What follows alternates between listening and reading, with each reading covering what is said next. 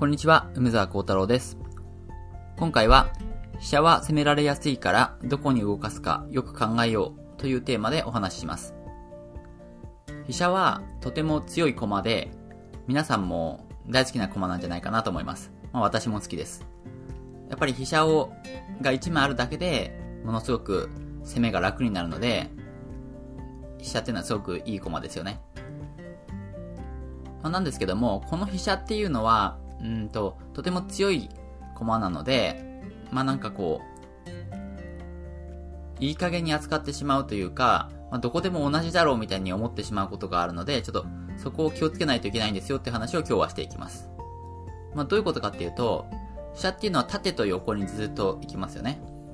なので、こう、縦を狙うんだったら、どこに置いておいても、こう、その筋だったら、どこに置いても縦にこう、利きが通っているので、どこでも同じじゃんって思っちゃうんですね。まあ、なんとなくそんな気がしてしまうと。あるいはこう、敵陣になり込んだり、なり込んだり、撃ったりした時っていうのも、こう、敵の例えば1段目とか2段目にいれば、その段にはずっと敵の陣地までこう、利きが通って攻められるので、まあ、どこでもそんなに変わんないんじゃないかな、まあ、って思ったりするんですね。でもそれが大違いですよっていうことなんです。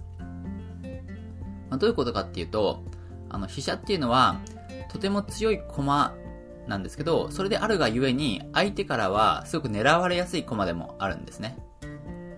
まあ、どういうことかっていうと、飛車は、まあ、強いから絶対取られたくないじゃないですか。取られたくない駒だから、相手としても、例えば何かで飛車取りにこ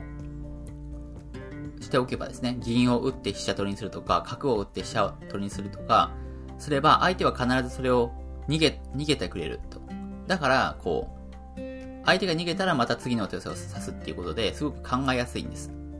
だから、相手としては常にこう、飛車を狙ってくる手っていうのを狙ってきます。あ、そうですね。飛車を狙ってきます。なので、それを頭に入れておく必要があるっていうことなんですね。飛車はやっぱり強いんですけど、こう、斜めには動けないじゃないですか。なので、そこ、そこをね、そこをついて結構攻められてしまうと。で、私も、やっぱりそう、初心者の頃っていうのはよくあったんですけど、飛車と何かで、こう、大手飛車取りとか、飛車角両取りとかっていうのは角でよく狙われてしまうんですね。で、常に、あで、何回もすでにそれを食らってしまったっていう人もいるんじゃないかなと思います。私は振り飛車党だったので、こう、美濃囲いに組んで、戦ってると飛車交換とか良くなるんですね。飛車交換になって、よし、飛車が手に入ったぞ。で、それを敵陣に打ち込んで、よし、攻めるぞっていう風にやると。でもそうすると、なんか相手はいきなり桂馬で王手とかしてきて、あ、な、なんだこの桂馬ただじゃないかと思って取ると、角打って王手角取りとか、よくあります。あるいは、こう、ふ、あい、飛車交換してあ、自分が飛車打った後に相手が歩を成り捨ててきたと。なんだこの歩ただじゃんと思って金で取ったら、角を打って大手金取りとか、そういうのもあったりします。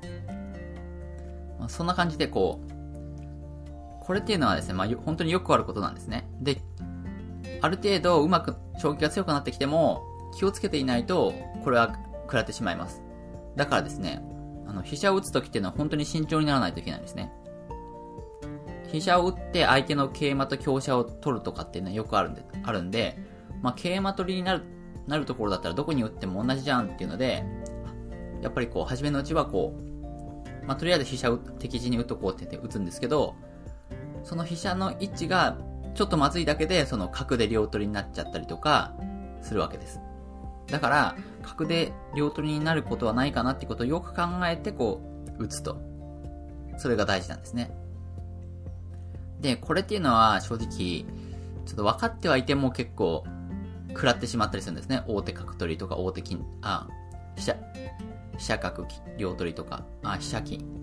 両取りとかですね。なので、初めのうちは、ですね、もう食らうしかないかもしれませんね、それは。もう実戦で何回か、食ら、そういう両取りを食らって負けたりすると、あ、もう次は飛車打つとき絶対かん、絶対気をつけようみたいになるんですよ。なんで、その、飛車を打つときっていうのは、その、両取りとかになんないところっていうのをよく考えてから、打たないとダメだと。いうことです。あるいは別の例で言うと、さこう、飛車をなんかこう引くときっていうのがあると思うんですね、序盤とかで。例えば、飛車先の歩交換ですね。2、4、歩、同歩、同飛車。で、また2、3歩とか打つと相手が。そしたら自分がまた、その飛車を動かす、どっかに引くわけですよね。で引くときに、どこに引こうかなっていうところで、初心者のうちっていうのはなんかよく考えないで、なんかそのまま引いてしまったりします。例えば、引く場所がいくつかある、あ、ある、あるわけですね。どこに引こうかなって。25飛車もあるし、26飛車もあるし、27飛車もあるし、28飛車もあるし、29飛車もあるし、みたいな。いろいろ選択肢があると。まあだけど、どこに逃げても、結局、縦の利きっていうのは、そのままなわけですね、飛車の。飛車は縦にずっといけるから、どこに引いたとしても、こう、2、3の地点はずっと睨んでいられると。だから、こう、手軽にパッとこう、初めのうちは、んなんとなく28かなとか、なんとなく26かなって引いちゃったりするんですけど、そこもですね、どこに引くかっていうのが、こうも、ものすごい差だったりします。だからプロの、あの、対局とか見てると、その、2四歩同歩2三歩って打たれたところで、なんかずっと考え、結構長時間考えたりするんですよ。だから見てると、あ、んこの局面、どうせ飛車引くだけでしょって思って、さっさと引けばいいのにって思ったりするんですけど、その飛車をどこに引くのかっていうので、もうその後の展開がものすごく変わってきたりするんです。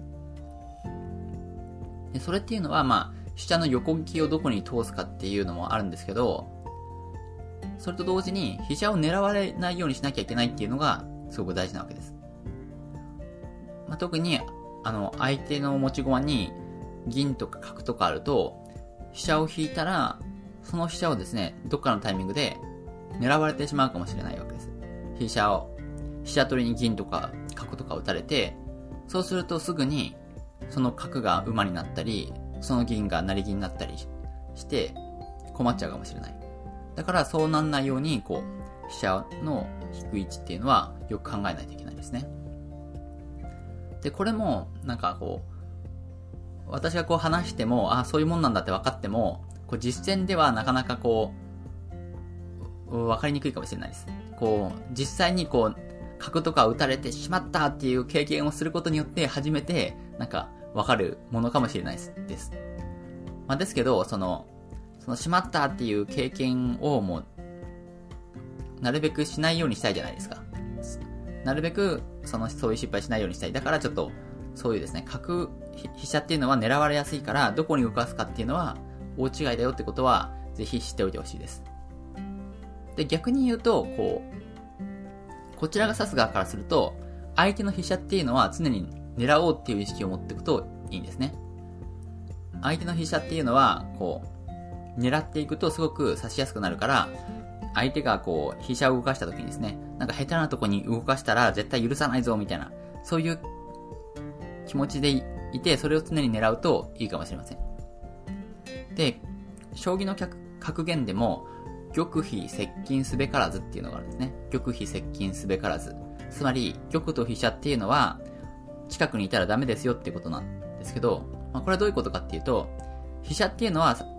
これまで話してきたように、すごく狙われやすい駒だと。で、それが玉の近くにいると、こう、相手が飛車を攻めたら、そのついでに玉も攻められてしまう。で、あるいは、相手は玉を攻めようとしたら、ついでに飛車も攻められてしまうと。だから、その、飛車と玉に対する攻めっていうのが、こう、同時にならないように、その二つの駒っていうのは、こう、話しておきましょうっていうのが、玉飛接近すべからずっていう格言です。で、この格言もですね、知っておくと、あまあ、結構ですね、これもすごくいい格言なので、覚えておくといいかなと思います。はいということで今回は、飛車は攻められやすいから、どこに動かすかよく考えようという話をしました。飛車はですね、とても強い駒なんですけど、狙われやすいです。なので、まあ、一マスの違いですね。どこに打とう、飛車を動かそうが、どこに打とうが同じように見えて、実はそ、それによってですね、もう一局の勝敗が変わるぐらいの大きな違いが生まれることがあるので、気をつけ、気をつけましょうという話でした。はい。それでは今回はここまでします。それでは皆さん、良い一日を。